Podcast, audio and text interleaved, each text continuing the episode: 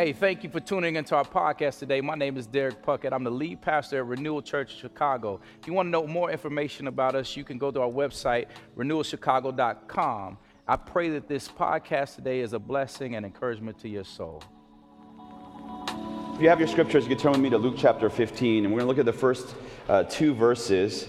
And um, as you're turning there, um, I want you just to, just to even, even as we think about Martin Luther King Day and just what he represented, is really uh, one of the things I loved about him as, as a little kid growing up in Oakland, California, and reading a lot about Martin. He was one of my first heroes growing up as a kid. And just um, seeing how much the, the scriptures and uh, Christ informed uh, what he did in terms of the secular culture and media probably just saw this guy who was fighting for civil rights, but he was really rooted in the gospel and in the scriptures, in his vision of what uh, the kingdom of God really should look like. And so uh, let's look at this passage from the first two verses of Scripture. You guys are probably familiar with this passage. Uh, later on, he's going to talk about the prodigal son story, which is a pretty well known uh, story uh, to those of us who grew up in the church. Um, so it says this Now the tax collectors and sinners were all gathering around to hear Jesus. But the Pharisees and the teachers of the law muttered or grumbled, This man welcomes sinners and eats with them, right? So, just give you a little context. Luke chapter 14, uh, verse 25 and following, uh, Jesus preaches this sermon. Uh, there's a large crowd of people traveling with Jesus, right? And so we, we, don't know if there's hundreds, but maybe thousands of people are traveling with Jesus. And uh, he turns to them. Jesus, I would tell people, is the worst mega church pastor of all time because whenever there's a big crowd, right, by the time he's done, there's like no one left, right? John chapter 6, you know, there are thousands of people. He says, Eat my flesh, drink my blood. They're all gone, right?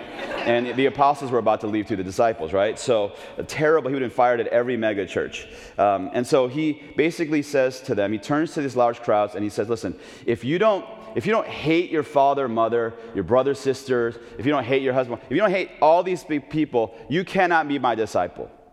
And he doesn't really explain much, right? Just that's, that's it. That's his sermon. The next, next thing he says is like, if you don't, if you don't uh, take up your cross every day, which in that culture, right, would have been uh, totally shameful, torturous, they would have known this is not what I want to pick up, right? This is the last thing I want to pick up is the cross, okay?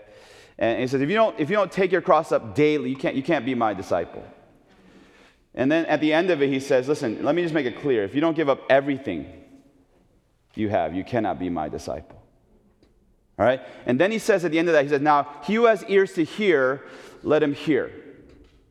And then it says, Now the tax collectors and sinners were all gathering around to what? To hear Jesus. Who, who was gathering? The, the, the Greek word actually means clam. They were, they were clamoring, right? Like, like when you go to a concert, it's like general, general like admission, and it's your favorite, like people just like clamor to come in, right? To get in the front. They were clamoring to hear Jesus. Who? Was, it should have been the pastors, the, the missionaries, the theologians, right? The religious leaders. It should have been them. They should be the ones clamoring. But they're, they're not clamoring. In fact, they're grumbling. That, that muttering word is the same word in the Greek Septuagint, which is the Greek translation of the Old Testament, that is used when the Israelites would grumble in the desert. Remember that? It didn't end up good for them, right? Whenever you grumble, right? Seriously, like, like I think our culture is a grumbling culture. Amen? Like it's cool to grumble. You get liked if you grumble. You know what I'm saying? Um, but but in that in that uh, scripture, it was not good to grumble. These are the same the religious leaders from Israel who are grumbling against Jesus. But the tax collectors, the sinners, the prostitutes, right? They were the ones who were clamoring to hear Jesus. He just talked about the cost of discipleship and, and the sinners, right? The marginalized, the ones who would never, you would never expect to clamor to hear Jesus. They're the ones who are clamoring to hear Christ. The ones who go to the synagogue every week and hear the word of God every week, they're grumbling against Jesus. And this is what they grumble. They grumble, you this man welcomes sinners and eats with them. I hate you, Jesus. Because you you get intimate, you get close to sinners. And, and what they didn't realize was that in all the scriptures, I think one of the clearest, most concise statements of the gospel is right here. This is, this is what the gospel is that this man, Jesus, welcomes sinners. And so, all I want to do for this day is just preach to you from this text That sentence. This man, welcome, that's all I'm going to preach from. All right? And, and by the way, I, I have a limit on my time, but I just want you to know, okay? If I had more time, I would tell you the story. When I was in China, preaching in China, I preached for an hour and a half with a translator. So while I'm preaching, then someone translates back and forth, right? Hour and a half on a Sunday morning. And you know they said when I was done? I said, okay, I'm sorry, I went over, I'm sorry. They said, you could have gone for another hour or two. I said, that never happens in America, okay? when I preach an hour and a half in America, they say, goodbye. You know what I'm saying? See you never, right? Like, like literally, right? So, so anyway, it's just a different, different.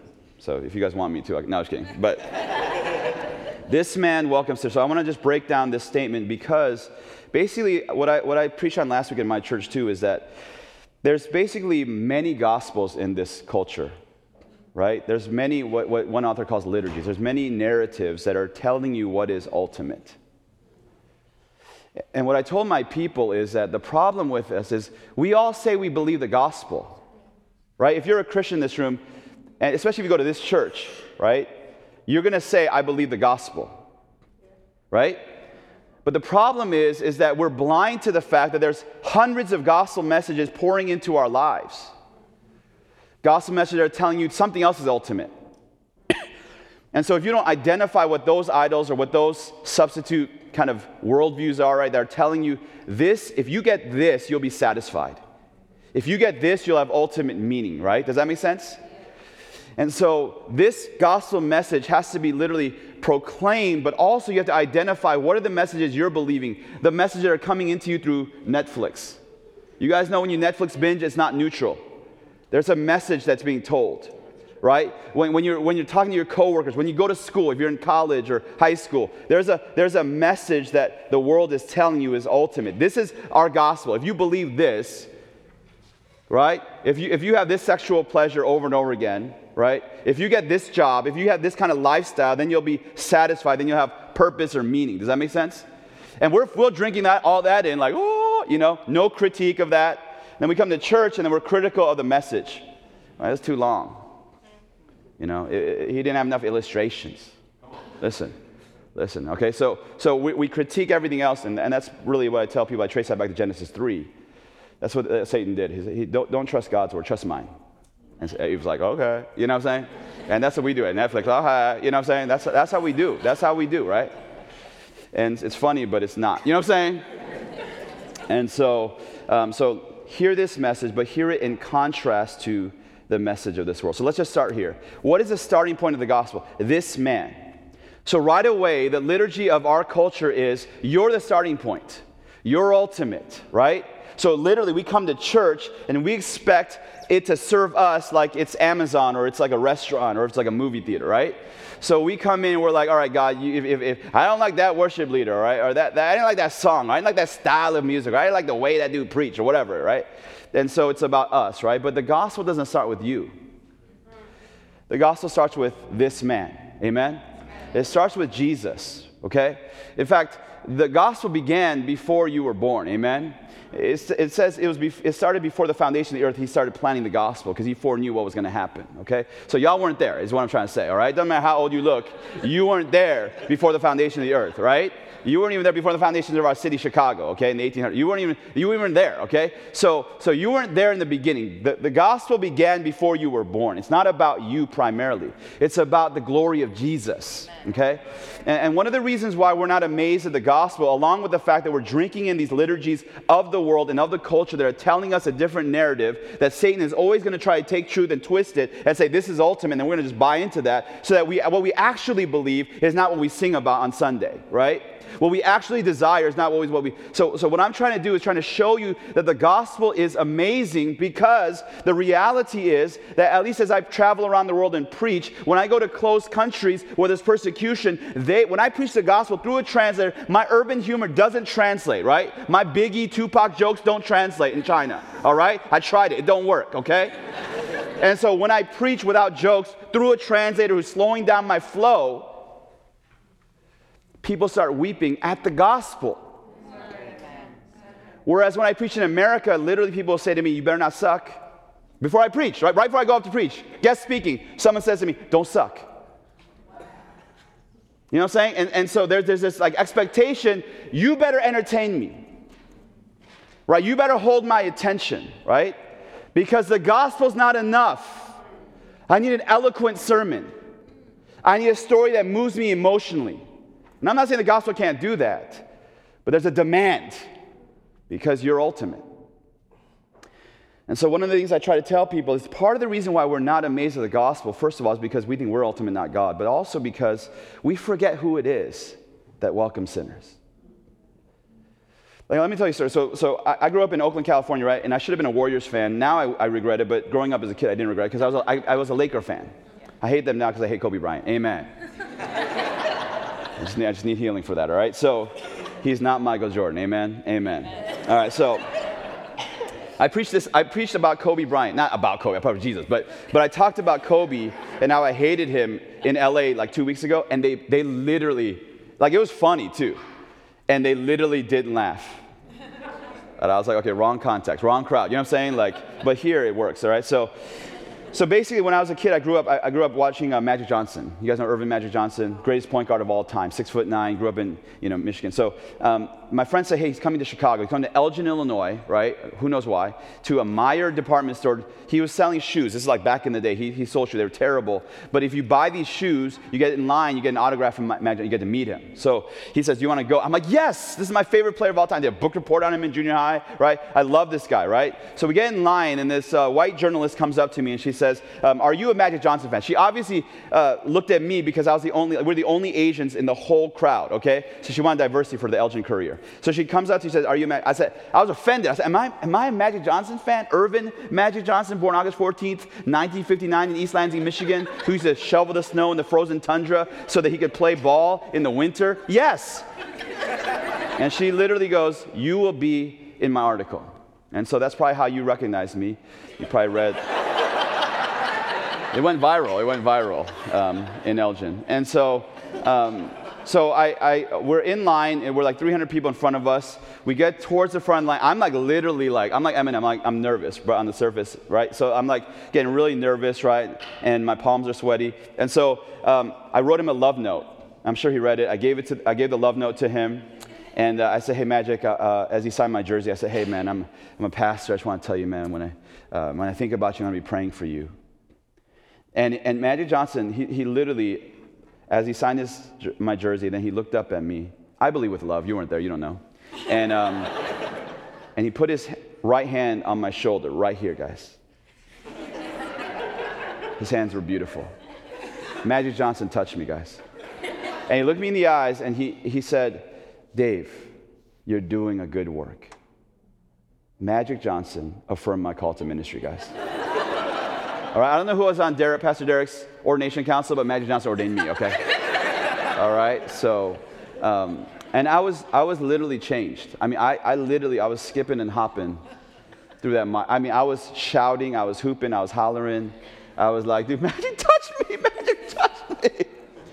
And um, now, if, if some random stranger in that department store came up to me and touched me that same day, I'd be like, get your hands off me. I don't know you like that, right? But because of who it was. Because of who it was. If you ask Magic, hey, remember that crazy Korean pastor? Nah, he doesn't remember me. But because of who it was, it literally, it's a story that I'll never forget, like ever. He didn't, he didn't die for me, right? He don't, he don't love me. He just touched me and said a sentence to me. And I'll never forget it because of who it was. And I, want, I wonder you're a Christian, do you realize who welcomes us? Do you realize who welcomes us? I mean, literally, like, like, like I tell people that, that Jesus was there creating the heavens and the earth with sentences out of nothing. Like, you've never created anything with sentences except, like, maybe pain. You know what I'm saying? Like, you don't, you don't say, hey, uh, car appear. That doesn't happen and you have pre-existing material and you, ha- you, have, you know what cars are. They had an empty slate. They had no matter. There, there were no molecules. There were no atoms yet. And Jesus said, let there be light and galaxies, billions, hundreds of billions of galaxies were formed with a word out of nothing. that God, that Savior, welcomes us.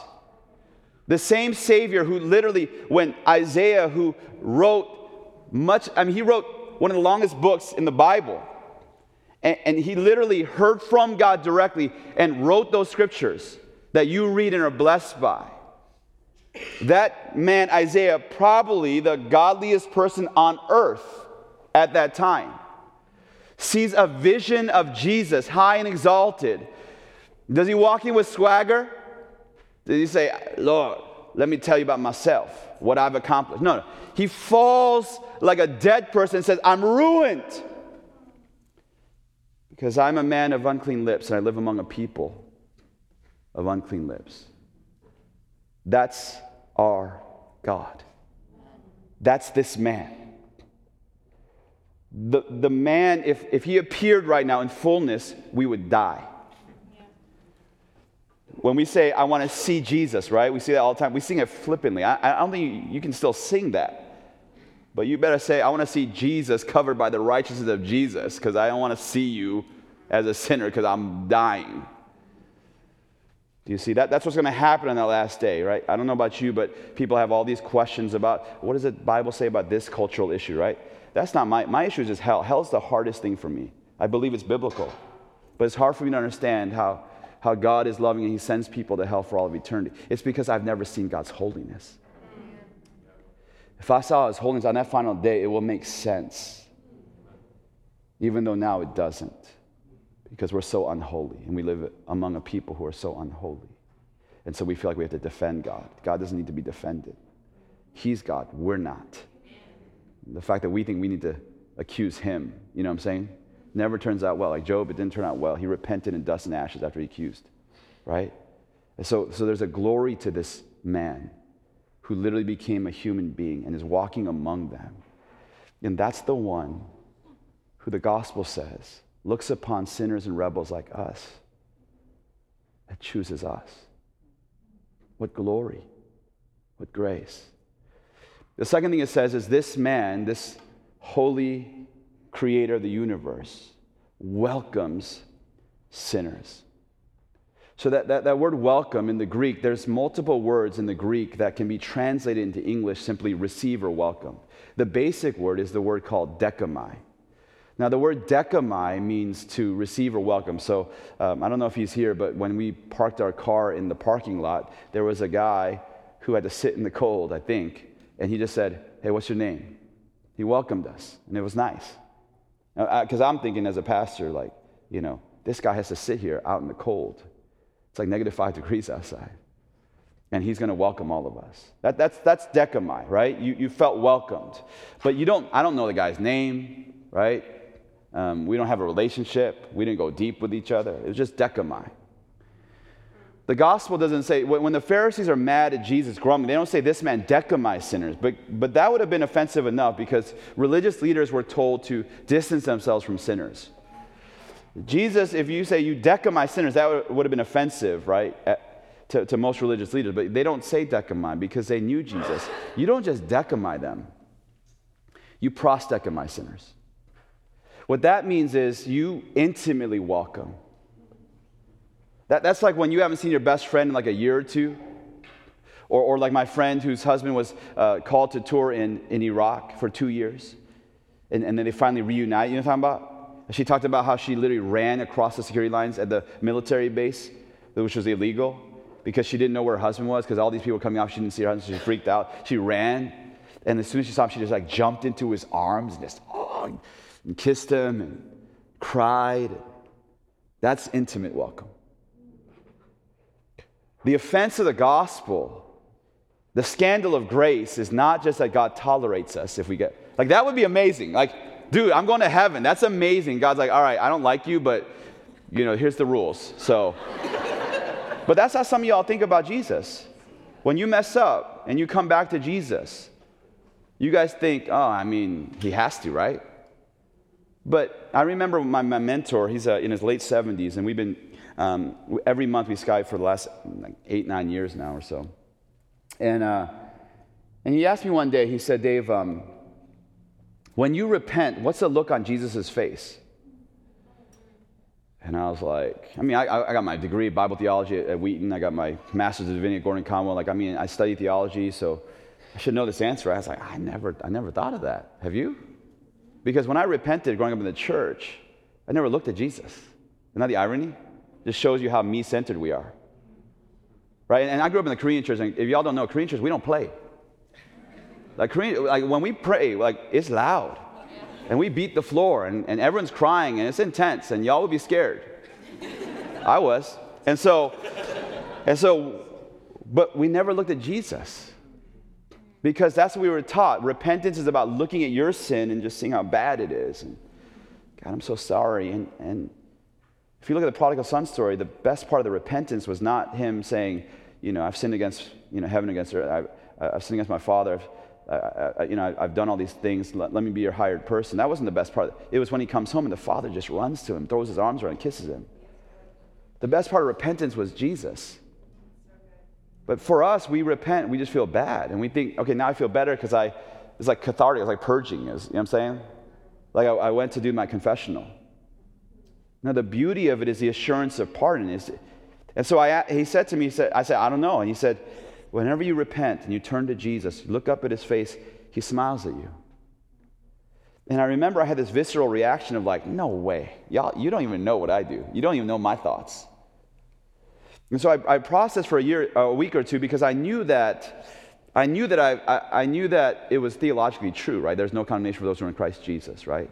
Like nothing will separate from the love of God.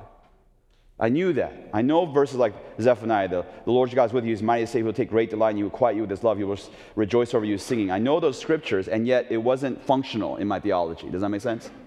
It was academic, it was theoretical. But when he said that, my, my reaction was, no, no way does he smile at me. And so I processed, why, why is it like that? And what I realized was because when in life have any of us experienced this reality? Like some of you guys look like you're married, right? Because you're sitting next to someone and it looks like you guys are married, like just the way you interact with each other. Like at least you're dating, right? And, and so my guess is there's some married couples in this room who, uh, if, if your spouse does something to you that's hurtful, and before they even apologize, they're just coming to you to talk. Have you ever smiled at them? And the answer is most likely either never or once in a long, long, long time. The, the, the, normal reaction of our culture, and it's getting worse with social media, when you make a mistake or you call someone else a mistake out, everyone joins in and applauds you and says, Yes, justice, you're right. You should be offended. You should be angry never forgive. Call it out, right? And I'm not saying there's not a place for that. Of course there is. Right? There's a place. Like Martin Luther King, he called out and judged. That was, a, that was biblical. That was right. But the heart, people literally, like people were mad at Martin Luther King for, for doing it nonviolently. They were mad at him for loving his enemies. They were mad, just like they were mad at Jesus. Right? They were mad at Jesus for loving sinners, you see, for intimately welcoming them, right? And so, as you're a kid, you mess up as a kid.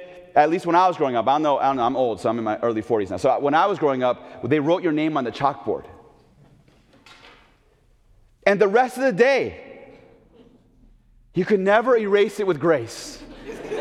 Just for the rest of the day. Sometimes the teacher forgot to erase it, and the next morning was still up there. And if you how many remember this? You guys? And then if you do really bad twice, what do you check mark? When I was growing up in Oakland, if you did two check marks, you go to the principal's office. And I didn't fear the principal, I feared my daddy behind the principal. right? And so there was this, there was this constant reiteration, reinforcement of a narrative that says when you make a mistake, at best you'll get forgiven if you grovel long enough.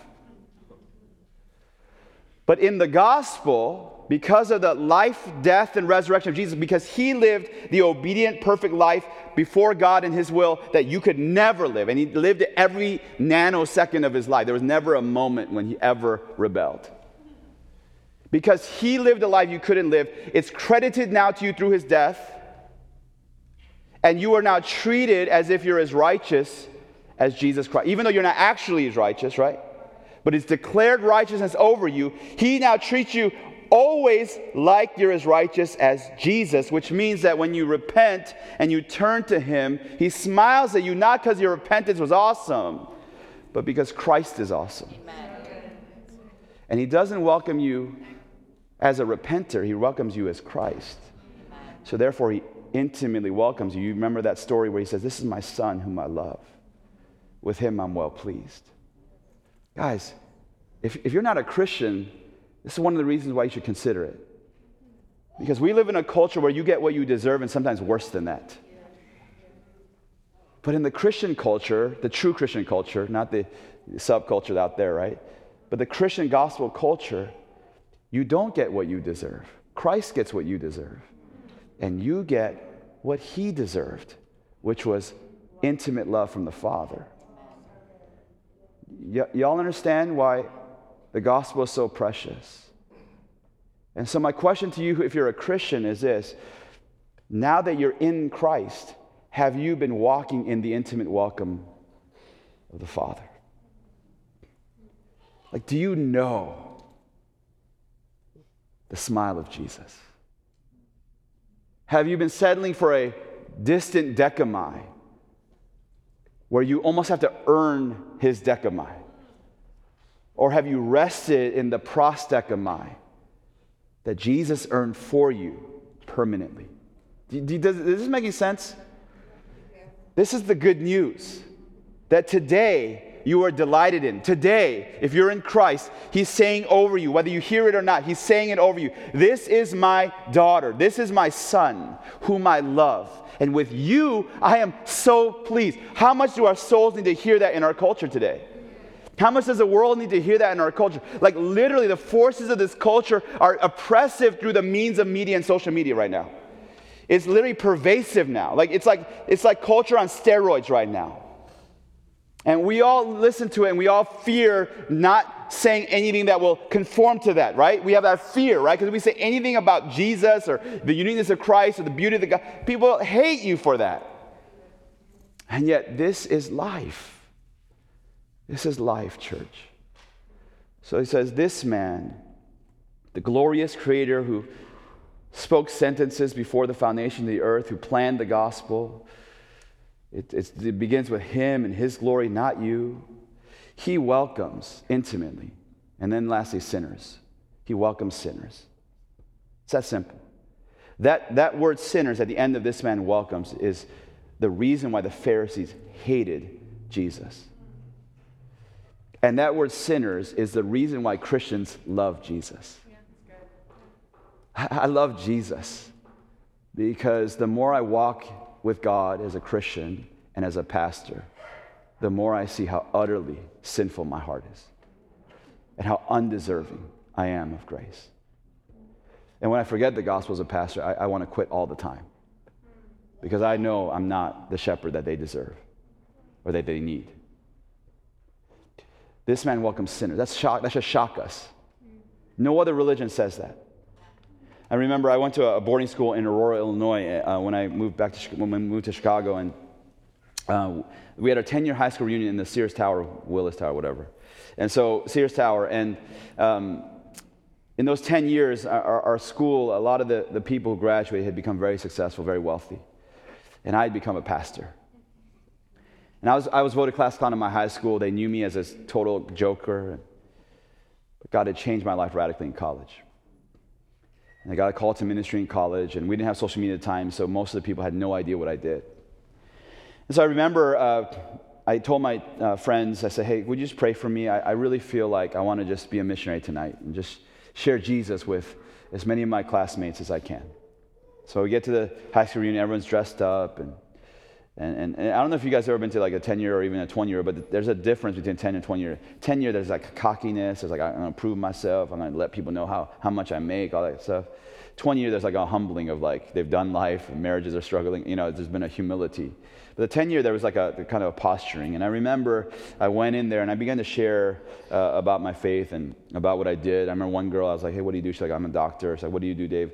I'm a pastor. She's like, that's the last thing I would imagine you doing.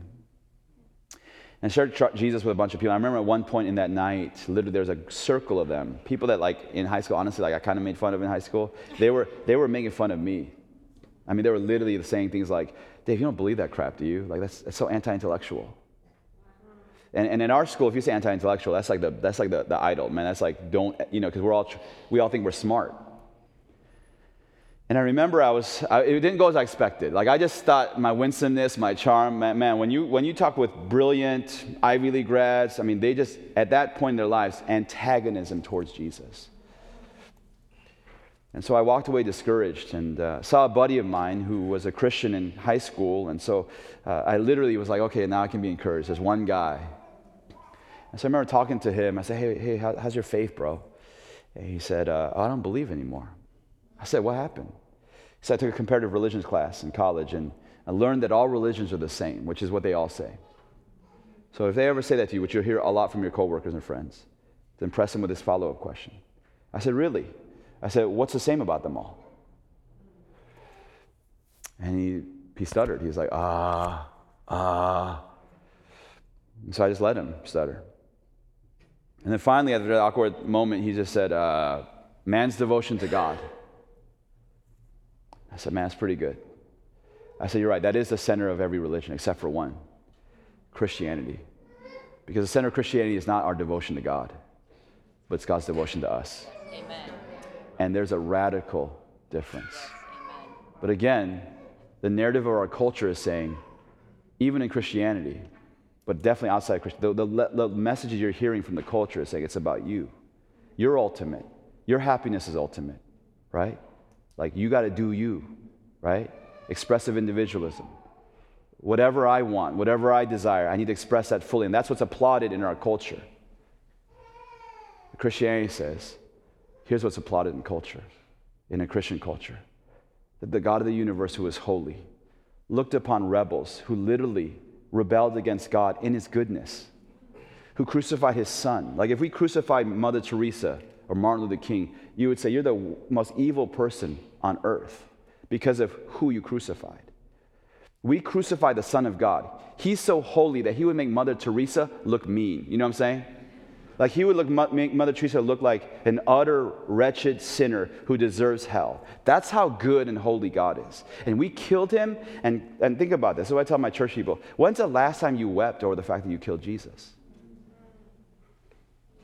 Like, not because there was an emotional song, but because you were reciting the scriptures and you realized that you did that to Jesus. So, not only does he die for sinners, but he dies for sinners who don't feel that bad that we're sinners. And not only does he die for us, but he intimately welcomes us into his presence, knowing that we have not yet fully been changed yet. What grace! What glory! And I want to just suggest to you as a church that that gospel reality, that truth, has to begin to flow into your heart and then into your community. It cannot be something that's just abstract that you hear preached from the pulpit. It has to be something that begins to flow into your heart, change your cravings and desires, and then change your relationships your, your, your wife, your husband, your, your, your, your children, your friendships, your co everything needs to be a, your small groups.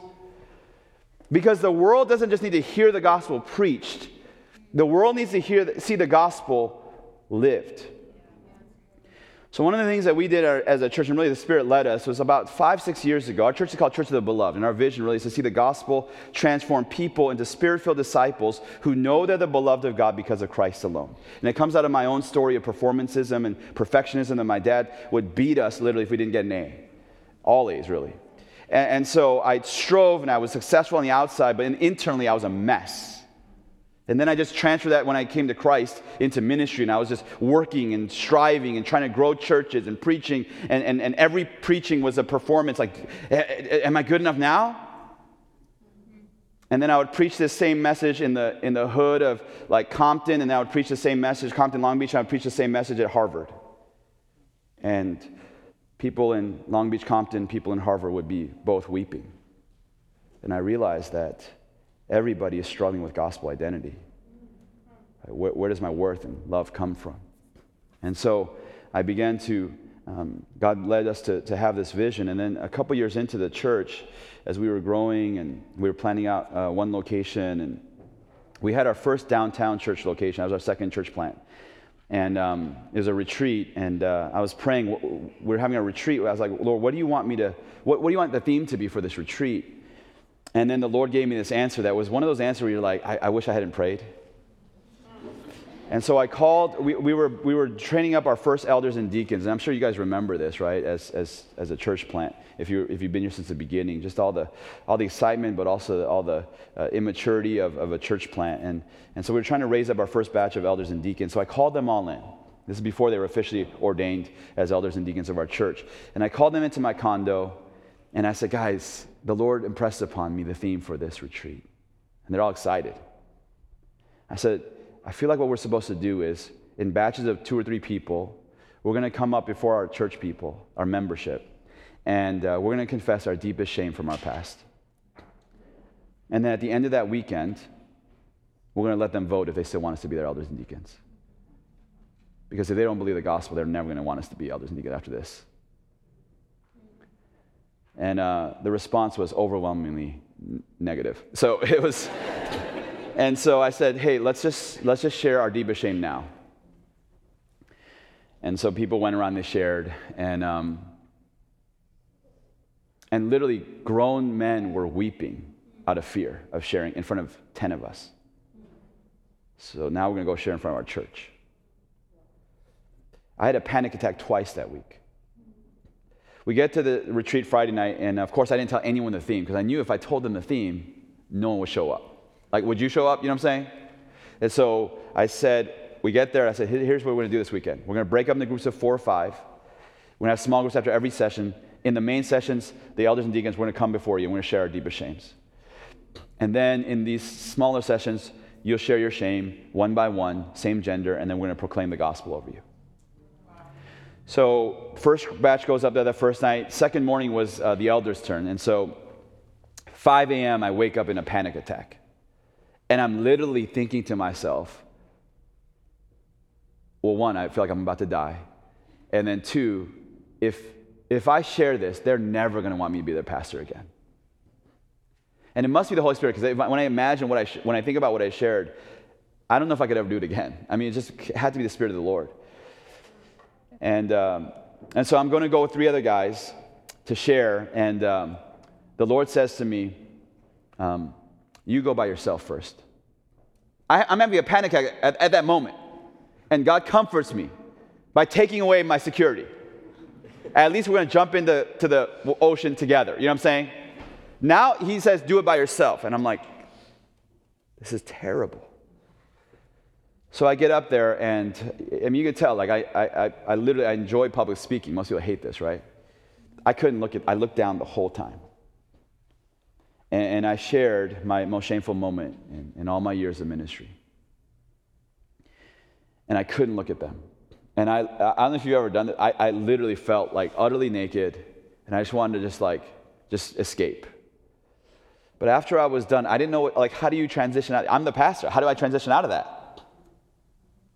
Like, I can't even look at them because I feel so much shame. Now, again, I preach the gospel, but I'm being exposed in how much shame I feel. Does that make sense? I say I believe it here, I don't believe it down here. I believe the messages of my dad and the culture, right? And the Lord did something really beautiful. One by one, from their seats, people just started to come up.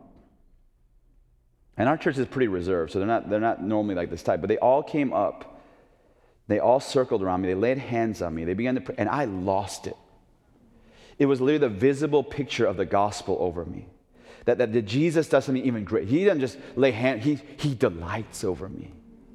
And so he prayed, they prayed over me, and I wept because I'd held this shame for so long that had told me I, I can't be a pastor because I'm too messed up.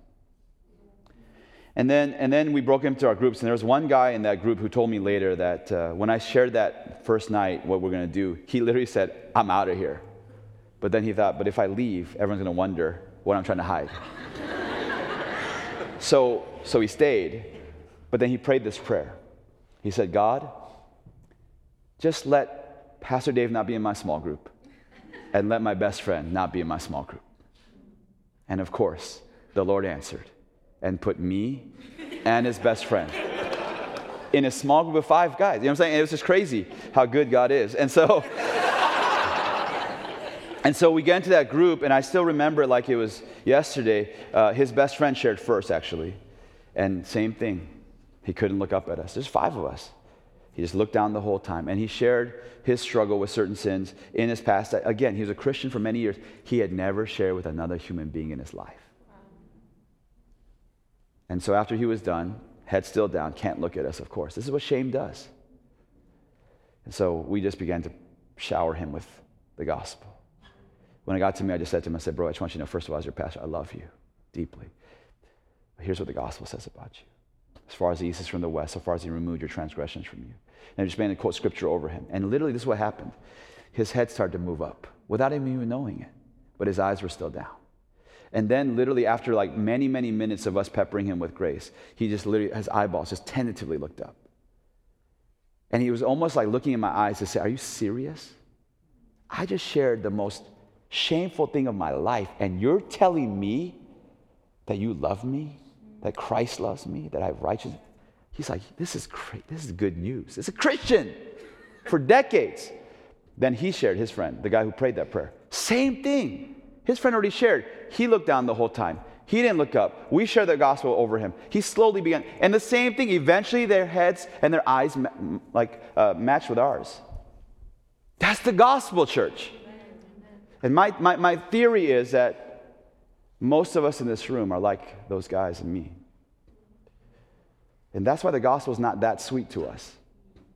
Do you, you ever notice what, that people who are like in ministry or leaders, who preach the gospel are so legalistic in the way that they treat their families or the people close to them? Why? Because it's not down here. It's not down here. And so I just want to suggest to you and encourage you that this is not just something that you do individually. And this is going to be the scary part for some of you who are very individualistic. It's got to be something that you invite some people into your life with. Just invite one or two other people that you trust, whether it be your spouse or another uh, person of the same gender, just, just to get deep and say, can, can we just have a group where we'll be, keep everything, in, whatever happens here stays here. This is confidential. And not just that you listen to my confession, but that you proclaim the gospel over that. And over time, slowly, it reverberates into your heart. And you begin to see how amazing it is that this man, the Holy One, welcomes intimately rebel sinners like us. And the gospel becomes beautiful. Thanks again for listening to our podcast today. I pray again that it was a blessing and encouragement to your soul. And I hope to see you at one of our services at 10 a.m. Take care. God bless you. Uh.